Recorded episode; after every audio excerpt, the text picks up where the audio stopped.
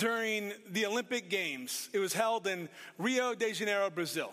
There were 207 nations represented, a collective of 11,238 Olympians.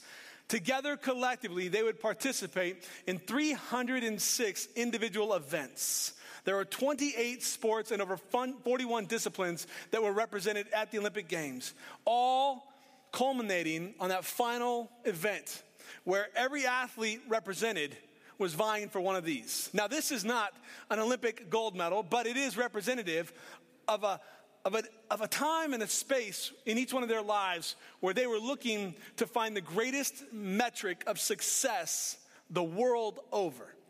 There are 918 medals 306 gold medals, 306 silver medals, and 306 bronze medals that set these athletes apart as the most successful in the world at that time. It causes me to question how we define success.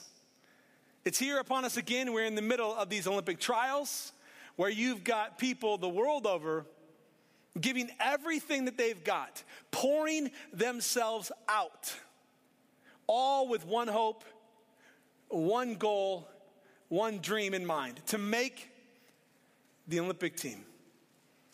And of those goals and those dreams and those desires, each and every one of them would love to stand atop the podium where they will receive a bouquet of flowers and they will be awarded a medal as they hear the sound of their national anthem being played, representing their country, whom they represent. I want to ask you to think for just a moment how you would define success. It's easy when we think about athletic events to quantify success. There are metrics we use by keeping score, both higher and lower scores. In golf's case, it's the lower of the two, or if I'm playing golf, it's the higher of the two. We keep score from a very early age, don't we, academically? Early on, we learned the difference between an A and a B and a C and a D and an F. An A is worth four points, a, a B is worth three points, a C is worth two points, and a D is worth one unless something has changed. And we have grade point averages. Now, I will tell you something that has changed. I'm old enough that a 4.0 was as good as it gets. Now you hear these kids that have these weighted GPAs. Well, I've got a 4.2 GPA. What does that even mean? How can you be better than the best? 4.0 is the best. Well, yeah, but I took these advanced classes and these, these courses and they applied for college credit. And so they actually, it's a weighted grade. So even though I only got a B in the class, it's actually an A because of the, I'm like, man, that is no different than a participation award. You either got an A or you didn't. How do you define success? In every arena of our lives. I could challenge each and every one of you that is looking forward to a time in your life where you'll get to retire to define success. And you'll likely pull up in your laptop and you'll pull up in your checking account, your savings account, and your individual retirement account. And you'll look at your stocks and your bonds and your mutual funds. And you'll look at your collective net worth. And then you'll have an ideal in mind of where you need to be so that you can live on a fixed income so that you can retire. That's a metric of success. And I think that we can look at every compartment of our lives and begin to start to qualify and quantify success. But let me ask you to think about this in terms of your spiritual well being, in terms of your spiritual welfare, in terms of your spiritual life. How do you define success? The church is really good at handing out medals. We give medals to people who attend church. We have all kinds of metrics that we use. In fact, you can't, you can't research church metrics or church health or church success without seeing a blog or a, or, or, or, a newspaper article that's been written that'll tell you how you know a church is successful. Unfortunately, and all too often, most of the time, they have to do a church attendance, butts in the seats. They don't really help us understand the overall health of an organization or the health of a ministry, the impact that it's having, far reaching. We have a lot of metrics that we use here at church, and I'm not, I'm not in any way trying to speak disparagingly about numbers. We use numbers as a metric, not as the ultimate victory or the ultimate trophy, but as an opportunity to determine the health of a growing ministry. And so we measure impact. We measured things like 175 children and over 80 volunteers that were involved with Vacation Bible School last week, and over $2,000 that was raised that we will gift to Washington County Food Bank. We have metrics like in just a few weeks, I believe it's six weeks, we've served almost 2,000 people from our Go Grill. How cool is that? We have all kinds of metrics that we use, but even then, I would argue that, that, those are all a byproduct of success. Those, in and of themselves, they are not success. You coming to church, that is a byproduct of success. You giving of your time, your talents, and your treasures, that is a byproduct of your success. Volunteer hours at the church, that is a byproduct of your success. I hope and I pray that by the end of our time together collectively today, you will better understand what success looks like in the eyes of our Lord and Savior Jesus Christ. Let me encourage you right up front grab your Bible. Grab your Bible and turn to the Old Testament book of 1 Samuel, chapter 15. And if you don't have a Bible, I would encourage you to raise your hand right now, where you're sitting, and let one of our ushers who are coming around the worship center right now bring you a Bible. This is a gift. This is your Bible to have and to keep. We want you to bring your Bible with you each week so you can follow along in the text so that you can write in the margins the observations and the applications, the things that the Lord speaks to you, also questions. And we want you to take this with you throughout the week and meditate on the Word. We want you to continue to go back and reference and study to show yourselves approved. So we're going to be in 1 Samuel chapter 15, where we've been for many, many, many weeks. And we're going to spend a majority of our time in 1 Samuel chapter 15, verse 8 through, we'll call it 23 today. Father, as we jump into your word together now, redeem this time that we have together. Use it for our good and for your glory, God. I pray that as your word goes out, that it will not return void. May it come alive in each one of us. Father, I pray that we would open up our hearts and our minds to be receptive to what you want to do today. If there's any, any area of our lives that we're holding on to that we have yet to surrender to you, I pray, Lord, that you would pull back the veil of our hearts and reveal it to us. Lord, I pray that each and every one of us would encounter you today so that our lives would be changed forever. And now, Lord, I have the, the opportunity to get to share your word. And I pray that I would preach with authenticity and accuracy in ways that matter and make sense, rightly dividing your word as an act and an attitude of worship to you and you alone. Now may the words of my mouth and the meditations of our hearts be received as a gift to you. In Jesus' name, amen. All right, if you're ready to get after 1 Samuel 15, say amen. amen. All right, here we go. 1 Samuel 15. One day, Samuel said to Saul, It was the Lord who told me to anoint you king of his people Israel. Now, listen to this message from the Lord. So, we're introduced to three characters straight away Samuel, prophet, priest, and judge, Saul, the first king appointed and anointed over Israel, and Yahweh, the creator of the universe. There's something interesting that we find in verse 1 that we're going to carry throughout the text of chapter 15. And it's that, that word message. In the original Hebrew language, the word actually sounds like kol. And it, it, it's, it's intended to grab your attention, to say, hey, pay attention. God has a message for you. This is a strong urging. Anytime in Scripture you see something repetitive, you need to pay attention. You need to go back and try to understand why it's repeated so many times. In this instance, it's because the message that God has for Saul, the message that God has for the nation of Israel, is critical it's critical for how they view success in their faith. Now, this is a historical narrative. It wasn't written to Steve Doolin, and it wasn't written for Andrew Anderson. It wasn't written for Rachel Sweeney. It was intended for the nation of Israel under uh, the transition of a theocracy where they have followed God's leadership solely, and they have moved into this dynastic monarchy where they have asked God for a king. Having said that, this does reveal truths about the character of our Creator and demonstrates for us how we are to interact with God through the way that His children have interacted before us.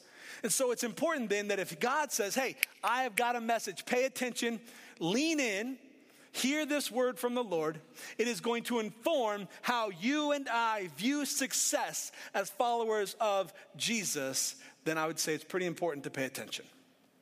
Verse 2 is the beginning of the message. Samuel to Saul. This is what the Lord of heaven's armies has declared. I have decided to settle an account with the nation of Amalek for opposing Israel when they came from Egypt. Now go and completely destroy the entire Amalekite nation men, women, children, babies, cattle, sheep, goats, camels, and donkeys. You say, well, there's a lot going on there. There's a prophetic message that has come full circle. And there's this extreme response in that God wants Saul and the nation of Israel to annihilate the Amalekites, decimating them to the point of ruin. Where does this come from? Well, remember, Samuel is not only a priest and a judge, but he is a prophet. The word prophet means truth teller. It doesn't mean diviner, it doesn't mean fortune teller. It means that he speaks the truth as an ambassador or as a spokesperson on the behalf of our God. So he's saying now the time has come for the Lord to settle account with the nation of Amalek because of the way that they have sinned against God and against Israel. You say, well, Pastor, where do we see that reference? I'm so glad you asked. You're going to want to grab your Bible because it's not going to come up on the screen. But if you take your thumb, leave it in 1 Samuel, and flip to your left, it's the second book of the Bible, the Old Testament book of Exodus. We're going to be in Exodus chapter 17, and I want to read together verse 8 all the way to the end of verse 16. So we're looking for Exodus 17, verses 8 through 16. This is after the Israelites have, have been freed from captivity, from oppression by the hand of Pharaoh and the Egyptians. This is after Moses has received a word from the Lord and he goes and he commands Pharaoh to let his people go. This is after numerous signs showing the sovereignty and the power and the authority of God, where Pharaoh seemingly relents and allows Moses and his brother Aaron and the Israelites to flee, and they cross the Red Sea. And as it closes, we see that the Israelites begin their time in the desert dwelling or the wilderness period. Here's what happens straight away. Imagine crossing the other side of the Red Sea. You're wiping your brow. Whew, we escaped that. Check this out. Beginning in Exodus 17, verse 8. While the people of Israel were still at Rephidim, the warriors of Amalek attacked them. Moses commanded Joshua, Choose some men to go out and fight the army of Amalek for us. Tomorrow I will stand at the top of the hill holding the staff of God in my hand. So Joshua did what Moses had commanded and fought the army of Amalek. Meanwhile, Moses and Aaron and Hur climbed to the top of a nearby hill. And as long as Moses held up the staff in his hand, the Israelites had the advantage. But whenever he dropped his hand, the Amalekites gained the advantage. Moses, his arms soon became so tired he could no longer hold them up. So Aaron and Hur found a stone for him to sit on. Then they stood on each side of Moses, holding up his hands. So his hands held steady until sunset. And as a result, Joshua overwhelmed the army of Amalek in battle. And after the victory, the Lord instructed Moses write this down on a scroll as permanent reminder and read it aloud to Joshua. I will erase the memory of Amalek from under heaven. Moses built an altar there and named it Yahweh Nisi, which means the Lord is my banner. And he said, They have raised their, fir- their fist against the Lord's throne, so now the Lord will be at war with Amalek generation after generation. This is prophecy fulfilled. This is God through the prophet Samuel to Saul, the king of Israel, honoring his word. Saul has this message that he receives from Samuel about the battle that he's about to go into because of the Amalekites. Now, the Amalekites are an interesting group of people, they are entirely nomadic. They don't have a place that they call their own. They are desert dwellers. They are actually from the line of Esau. Any of you who knows Old Testament and Old Testament history, you know about the brothers Jacob and Esau, the divide, the coming back together. And you know what kind of man Esau was broad, burly, valiant warrior. He was an angry man. These are direct descendants of Esau, these Amalekites. These Amalekites, if I were to give you an adjective to describe in modern vernacular what they were like, they're like pirates. They made their living and their lifestyle based on creating fear in others and robbing and stealing and pillaging for their own gain. They were pirates, they were bullies. And God had had enough. You know, in Exodus 20, you read the Ten Commandments. But if there were to be an 11th commandment, and I know I've said this before, I think it bears repeating. If there were to be an 11th commandment, that commandment would likely read, Thou shalt not bully. God doesn't like a bully. And not just from other nations against Israel, but anytime we see that Israel acts on their own authority, they're proud and they're haughty, and they begin to bully other nations, God will humble them. You see, the heart of God is to care for the orphans and the widows and the least of these, and He'll do whatever it takes to care for them. And so here we've got these Amalekites who are abusing power and authority and people. They're robbing and they're stealing and they're pillaging. God, again, has heard the cries of Israel and he responds. He gives this message, this call to Saul or Samuel for Saul to go and destroy the entire Amalekite nation. You say that seems extreme. Men, women, children, babies, cattle, sheep, goats, camels, and donkeys. Why is that? Why would he want to absolutely annihilate all of it? And the answer is simple because there is no place in this world for the things of this world to coexist with the creator of the universe. You see, what happens, especially culturally speaking, this was not out of place. What happens is if you go to battle, you wage war and you start to, to take for yourself the best of whatever it is, you leave a doorway open for idolatry. You begin to explore the gods of the Amalekites. You begin, to, you begin to explore the culture of the Amalekites, the, the relationships of the Amalekites, and it leads quickly to idolatry. And idolatry is the most egregious sin you can have, that you should have no other gods before you. And so, God, not because He, he despises or hates people, but because He wants to protect people as holy, as set apart unto himself. He says, in, a, in, in effect, by, de, by demolishing the Amalekites, that we need to get rid of everything so that we do not leave a doorway for idolatry to take place. And if I'm being honest, we still have Amalekites in our lives today. You're going to hear throughout the story where we think we're starting to get ahead of ourselves or get, get some, some leeway or some headway rather. But then we'll see just the dangers that are so prevalent when you allow the Amalekites to coexist with your Creator. Verse 4 you start to see encouragement. Saul responds immediately. This is good. Saul mobilized his army at Telaim. There were about 200,000 foot soldiers from Israel and 10,000 men from Judah. Why is that unique in here? 200,000 plus 10,000?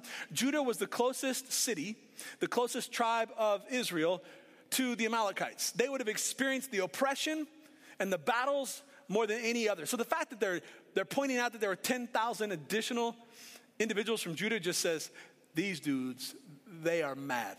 They've got a vengeance, they are ready for war. So we got 210,000 people, 10,000 of which have had enough. It's a Popeye moment. We've had all we can stand and we can't stand anymore. Verse 5 Then Saul and his army went to a town of the Amalekites and lay in waits in the valley. And it says that Saul sent this warning to the Kenites Move away from where the Amalekites live, or you will die with them. For you showed kindness to all the people of Israel when they came up from Egypt. And so the Kenites packed up and left. Interesting fact I want you to think about there is a prominent figure in the nation that is referenced here, the Kenites. It's a man named Jethro. Does that sound familiar to anybody?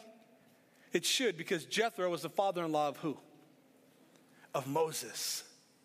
Jethro was the father in law of Moses, and he had shown care and concern not only for Moses, but for the nation of Israel. You think about it Moses overreacts when he sees a Hebrew slave being abused by an Egyptian, he responds by killing that man. And then he flees because now he's a felon on the run. And as he runs, he, he flees Egypt and he ends up in the desert. And he comes across a beautiful woman there who will end up being his wife. And part of their culture is to bring someone into the family. And so here is Zipporah, and here is Moses, and here is Jethro. We are introduced to Jethro, and Jethro will bring Moses in as his own. He will allow him to be a part of his family. He will show kindness to Moses when Moses had nothing and no one. And then you think about this again. Moses in Exodus 3 is going to go and he's going to have this radical, unbelievable encounter with Yahweh, the living God of the universe, in the form of a burning bush.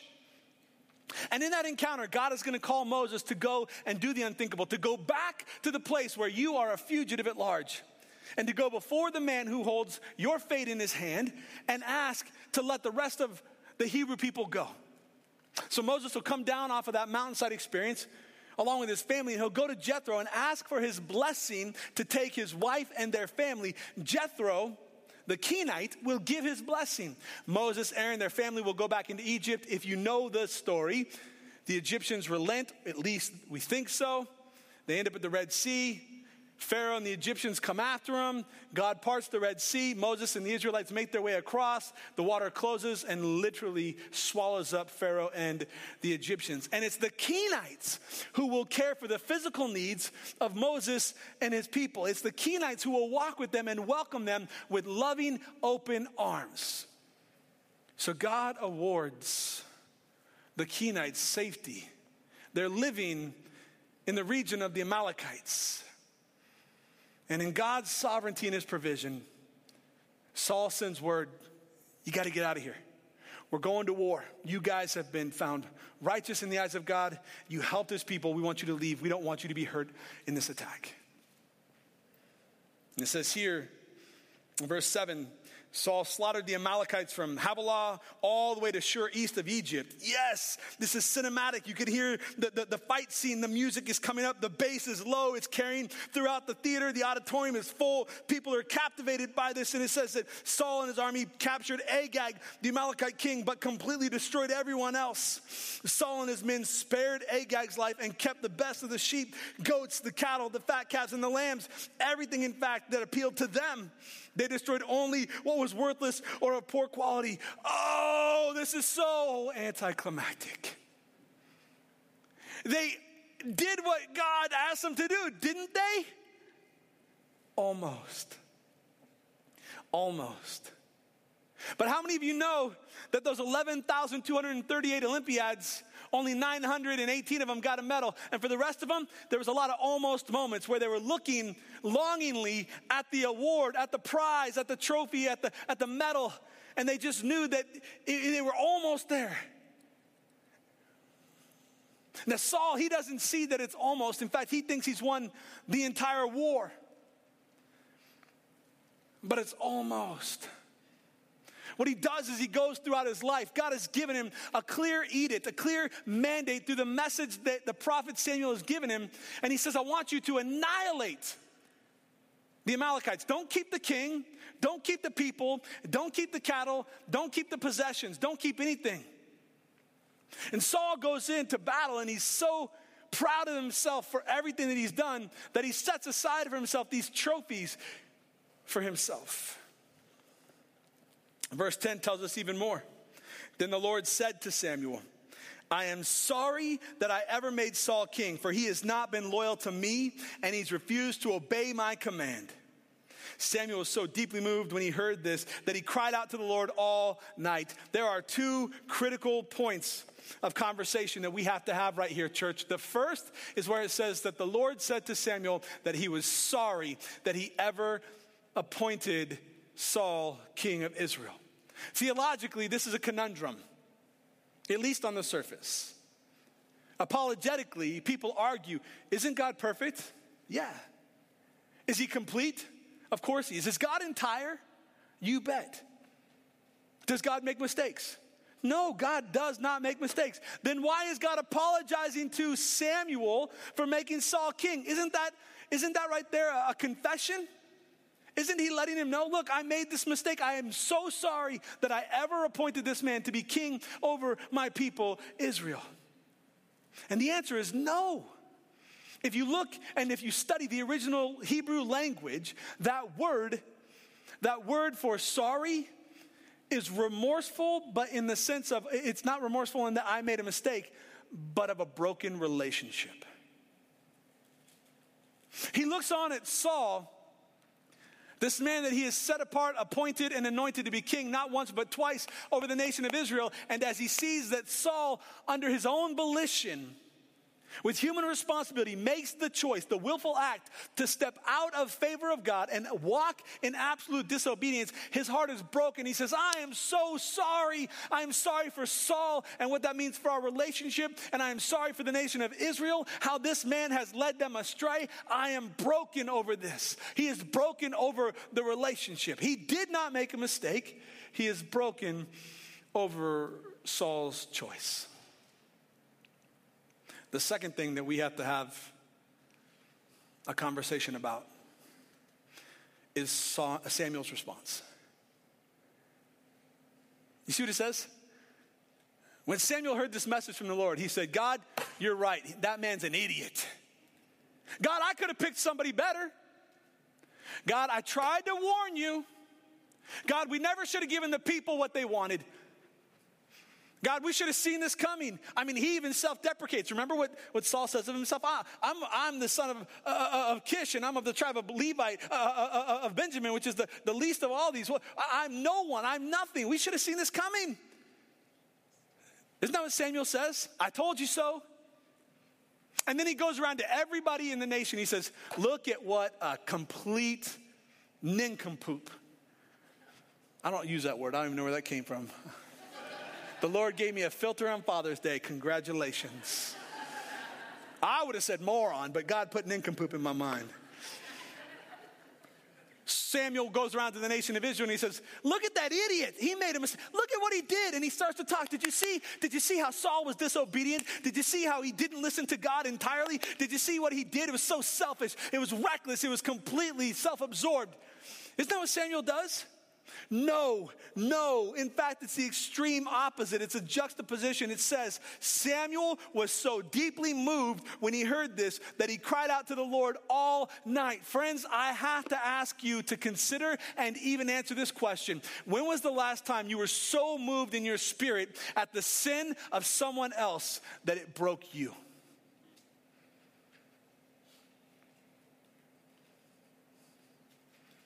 When have you interceded on the behalf of a brother or sister in Christ that has walked away from the Lord, that is actively walking in sin.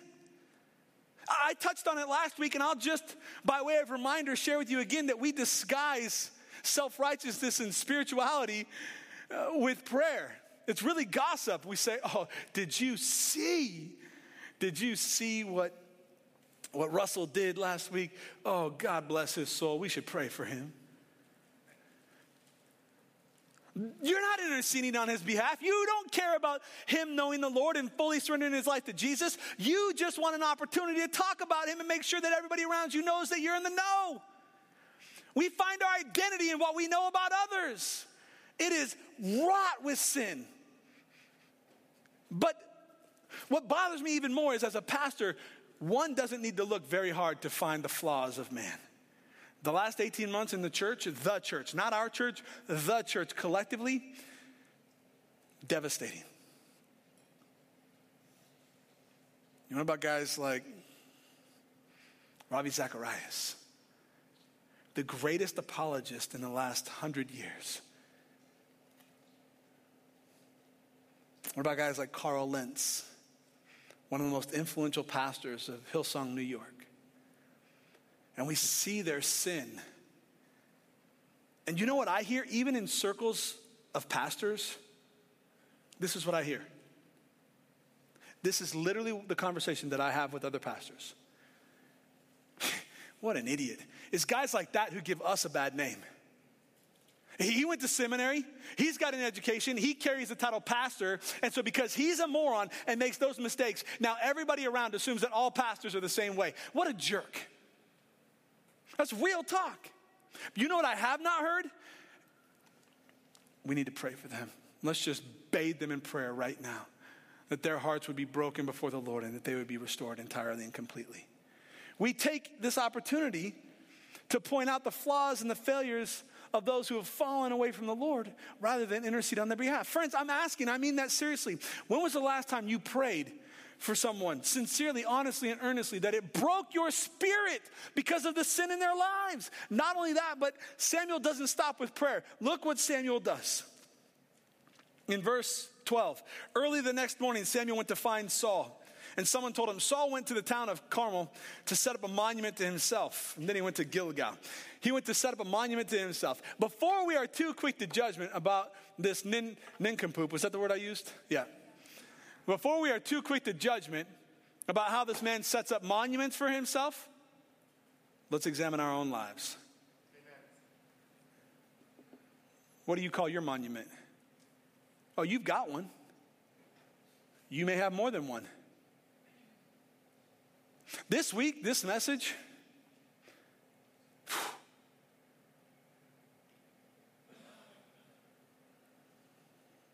what are your trophies?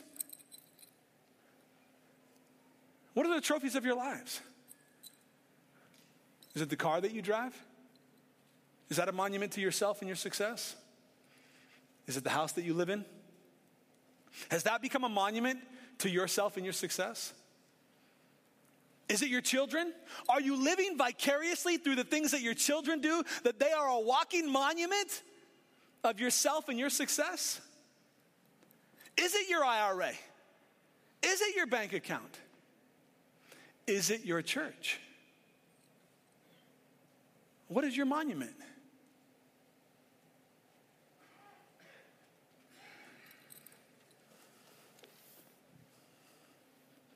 verse 13. I love this. I love this. I love this. I love this. If you can, I encourage you to highlight, circle, underline, italicize this. Verse 13. When Samuel finally found him. Do you know what it means to finally find some? What has to happen before they can finally find him? That there has to have been an exhaustive search. I love that Saul is off doing his thing, living in sin, and Samuel is broken for him and pursues him. It's not just enough that he prays for him at a distance, but he steps into the mess and he pursues him so that he can share the truth in love with his brother that is living in sin. He pursues him when he finally found him. How many of us take an active role in finding those far from Jesus and sharing our faith with them? There's far too many of us that are conflict avoidant. And then there's another subsegment that are way too passionate about conflict. But I would tell you that according to Matthew 18, the Bible says if a brother or sister sins against you, that you should show them the error of their ways. And if you win them back, you've done a good thing. But how can you show a brother or sister the error of their ways if you don't first have a broken heart for them and then pursue them in love? Who are you pursuing that is not walking with Jesus?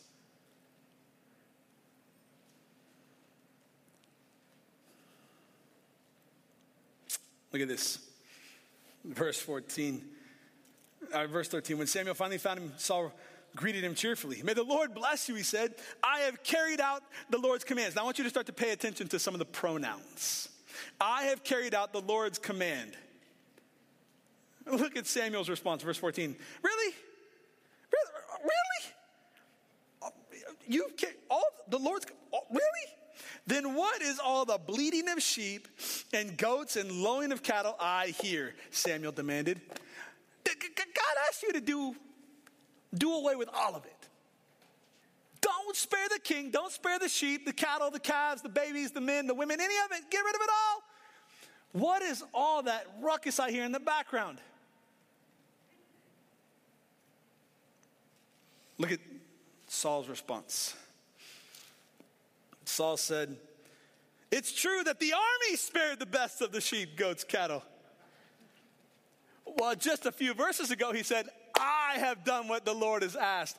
And now that there's sin being identified, he's starting to blame cast. How many of us, when we are presented with a hard truth in our life, rather than being responsible and dealing with the culpability of our brokenness and the error of our ways, will start to point fingers? I may be bad, but they're worse. He's looking in the mirror and he doesn't see that it's that bad. He said it's true that the army spared the best of the sheep, goats, and cattle, Saul admitted, but they are going to sacrifice them to the Lord your God. We have destroyed everything. This is what I call the mirror metric. Every one of us has looked into a mirror. And we have different metrics to determine the success of what we see. Is our makeup done just right? How about our hair? accent, jewelry, the way our clothes fit. This shirt's been driving me nuts all day. What, what is it? What do you see looking back at you? What kind of person do you see when you stare in the mirror? And then when you have responsibilities, you start to do little things and, and you start to feel really good about yourself. You're looking in the mirror and you're saying, I'm not, I'm not, I'm not so bad. I'm not so bad. Look what I did. I, I did what the Lord asked. And you're looking in the mirror and you, you, start to, you start to be pretty proud of what you see looking back at you. But the mirror metric says, look, while Saul is looking through his own perspective, what happens when you put the word of God in between the mirror and the man? And you use this as the ultimate filter. Are you living a life worthy of the call that you've received? The Bible says that as followers of Jesus, we should have nothing to do with darkness, with sin. Because what do life and death have in common? What do darkness and light have in common? What do God and Baal have in common? And yet we, we justify our junk. We use culture as an example. I've heard people use the church and the gospel to explain their sin. And so here's what happens is Saul's feeling really good about himself and about what he's accomplished, but then Samuel uses the mirror metric and says, Stop looking at the mirror and start using the Word of God and hold yourself up, your actions and your, your, your motives to the Word of God. Is it consistent with what God's called you to be? Christian, I would ask you when you look in the mirror, and then if you were to hold up the Word of God as a metric in front of your eyes, every dot and tittle, do you look the same? Are you living the ways of the Lord? And here, here, Samuel verse 16 says it again. Stop. Listen to what the Lord told me last night. Here it is again the word, the message. You've got to pay attention. And Saul says, What did he tell you? Verse 17, Samuel told him, Although you may think little of yourself. Remember, he says, I'm of the smallest tribe of all of Israel. Are you not the leader of the tribes of Israel? The Lord has anointed you king of Israel. And the Lord sent you on a mission and told you, Go and completely destroy the sinners, the Amalekites, until they are all dead. Why haven't you obeyed the Lord? Why did you rush for the plunder and do what was evil in the Lord's sight? And look at verse 20. Saul justifying his junk, but I did obey the Lord, Saul insisted. I did. I carried out the mission that he gave me. I brought back King Agag, but I destroyed everyone else. Then my troops, they brought in the best of the sheep, goats, cattle, and plunder to sacrifice to the Lord your God in Gilgal. So the issue is an issue of obedience.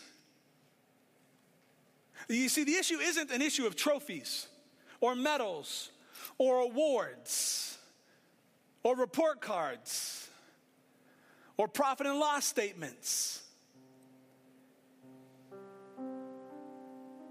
The issue is an issue of obedience. He said, But I did what you said.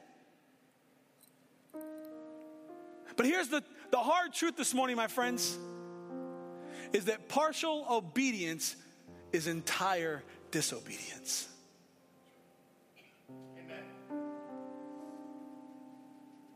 Partial obedience is entire disobedience. We come to church, volunteer a couple of hours, give a couple of dollars, collecting our, our medals. But God has called us to sacrifice everything, to love our neighbors as ourselves. Here's one it's easy to come to church and love on the kids for VBS and love on the people around us. But the Bible doesn't say love the Christians, it says love those who hate you and pray for those who persecute you. We can come into church, and if I'm honest, Satan will actually use a good thing to keep us from honoring God in all things. It's good that we're together. We should come together to mutually encourage one another.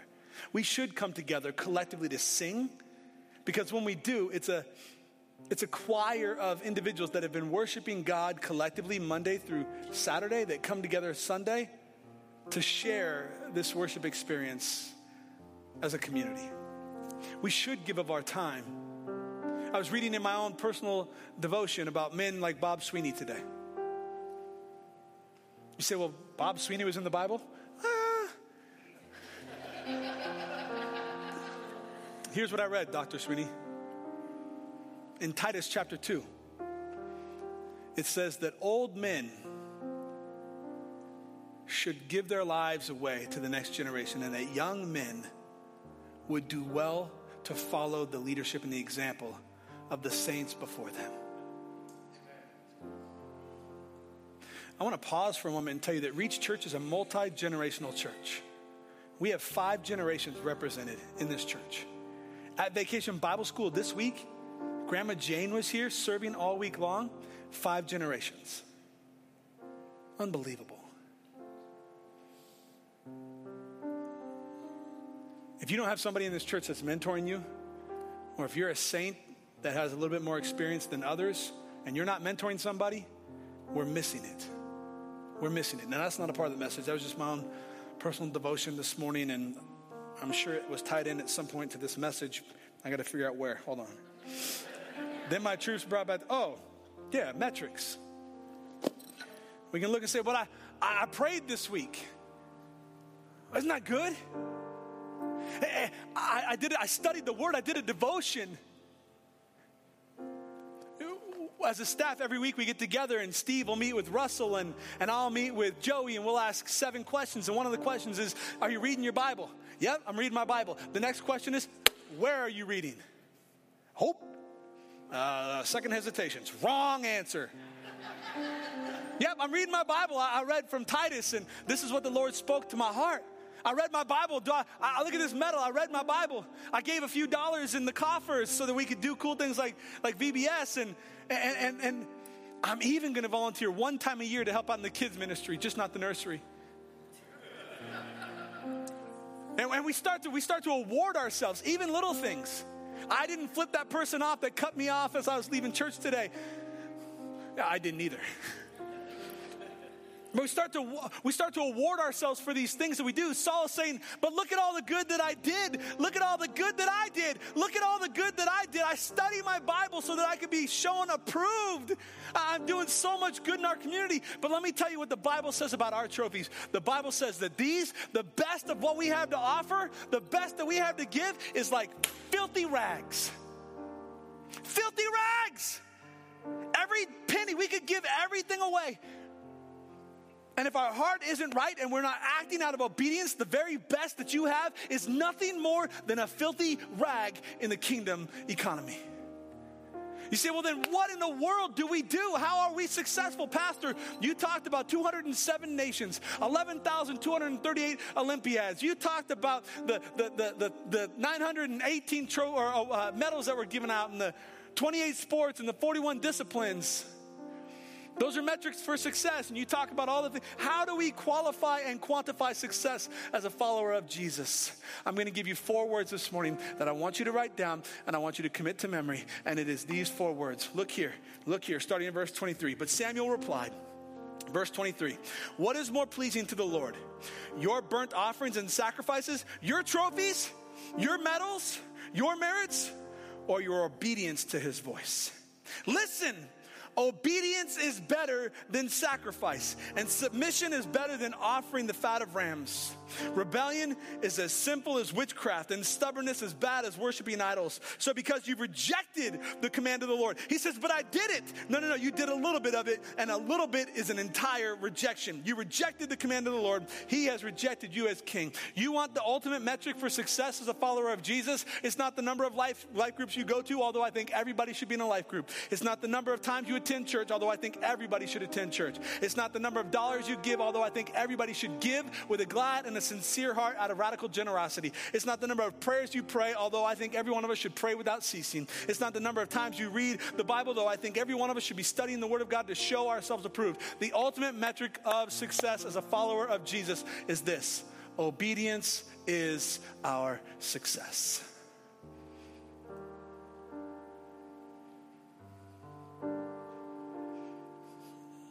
How many of you this morning would say, Well, I'm, I'm halfway there. I've got one foot in the door, but I left the door open for the Amalekites. There are Amalekites running rampant in my camp. we justify our junk, and we don't think that those Amalekites. It's not a bad. It's not a bad thing. It's not a big deal. It's just it's King Agag. It's just some of the Amalekites. What what could be so harmful? Are you kidding me? That's like asking an alcoholic to meet you for a good steak at a bar. What sense is there in that?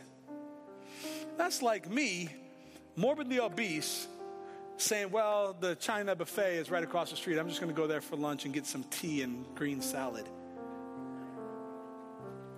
I can have all the good intentions of the world, but you put one of those crab ragoons in front of me. Give me that wonton soup. Give me some orange chicken, some broccoli beef, Colonel Tao's chicken with extra peanuts? Come on. You say, Pastor, if you're going to be start talking about food like that, you better pray right now. It's time for lunch. Listen to me. What I'm saying, what I'm saying is that we can leave no question. We can leave no room for the Amalekites. No room. No room. No room. No room. One of my best friends in the whole wide world in the 21st century, grown man, chose to give up his cell phone.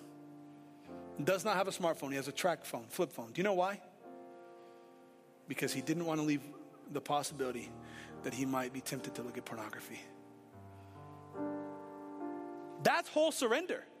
Is it uncomfortable? Yeah. Is it a sacrifice? Yes. But the reward is so rich to be free from your addiction to pornography, to be free from the idols of this world, what wouldn't you give to be free from idolatry? Friends, I have to ask this morning are you living your life in absolute and total obedience? And I've used a lot of physical metrics, but let's talk about some of the underlying metrics. What about stress in your life? Anybody struggle with anxiety here besides me? You say, Pastor, you come across as so confident and sure and maybe even a little bit cocky sometimes. If I do, I apologize and I'm sorry. That's never my intent. And number two, it's a defense mechanism for my own insecurities and anxiety. And I find that there are too many times in my life where I don't trust God enough to be sovereign over everything. I'll let him be sovereign over some things. But is God good? Is the God who conquered death? I mean, literally, think about this. I want you to pay attention here. Lean in. Lean in. Is the God who gave his son, Jesus Christ, to live over 30 years, a perfect, sinless life, and die on the cross where he says, Into your hands I commit my soul to be buried in a borrowed tomb, only three days later to be resurrected from the dead, conquering life so that we might have life. Is that God who can do that the same God who can restore your marriage? then stop worrying about it and pointing out all their flaws and ask the question Are you being obedient to God in your marriage? Man, are you loving your wife like Jesus loved the church? Because the Bible says that he gave his life for the church. You are so consumed and caught up trying to make sure that she's submitting to you that you're not dying for her. Right. And then you complain that you've got a crappy marriage. What? That's like going back to China buffet and going through the buffet line and then complaining about how fat you are. Put the fork down. Get out of there. What are you doing? Like, I want you to understand, I am not casting thrones at, uh, stones at you. I have literally been sitting under the weight of this message all week because there are areas in my life that I have openly been sinning. No, I'm not having an affair. No, I am not cheating on my taxes. No, I'm not stealing anybody or robbing anybody. No, I haven't done anything egregious like that. But there are the little quiet corners of my life where I am not totally, totally surrendered to God. Where I say, God, I just, I want to control that. One of, the, one of the areas of my life that I'm learning to surrender is my right to be angry at people who wrong me. It's my right to be angry, but it's my obligation as a follower of Jesus to forgive.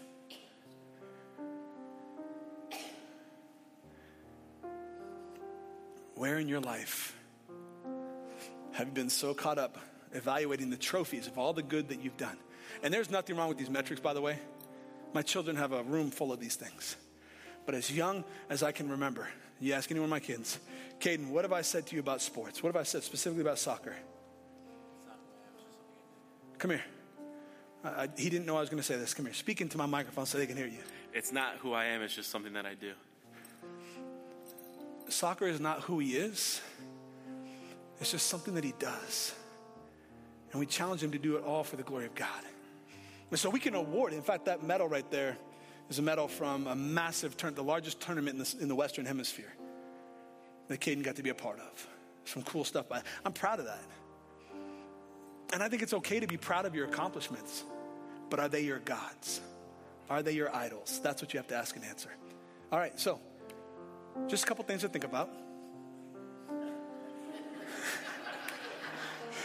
the band is going to come out right now, and we're going to close our time together in worship. I'm so grateful. As difficult as it is, this some, as difficult as this is sometimes, I'm grateful to God for the distinct privilege and honor to get into His Word together. I want you to know that I love you, and that I'm for you, and that as a church, if we can walk alongside you as you learn to surrender, total obedience, we more than welcome that opportunity. We, we would invite you, we would love to do that with you. On your way out by the Connect Center, some staff are going to be there. You can come by me. You can even go during the song. I'll have some of our team members out in the lobby ready to pray with you, to talk with you, to listen. Lord, thank you for today, for our time together in your truth. May it resound, may it resonate in our hearts beyond these four walls and these few moments. May we live in absolute and total surrender to you. Beginning with me, Lord, search me. Search my heart. Test me and try me. Reveal the wickedness in me, the areas of my life where I'm not wholly surrendered to you. Father, I confess that I confess that I am all too often I am quick to anger. And I'm sorry. I surrender that to you.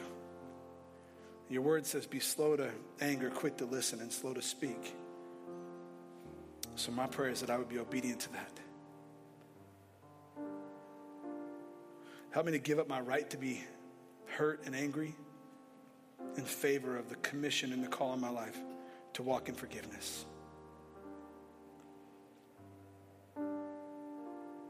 Pray that you'll put in each one of us a spirit of encouragement and strength right now to have the hard conversations that we need to have with ourselves and with you and with others around us.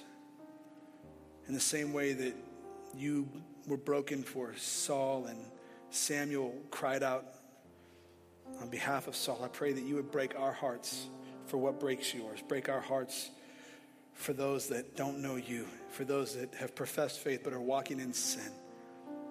Help us to passionately and intentionally pursue them out of love and integrity. Lord, we love you. We lay it all down. Total, complete surrender. And help us to find our identity and our success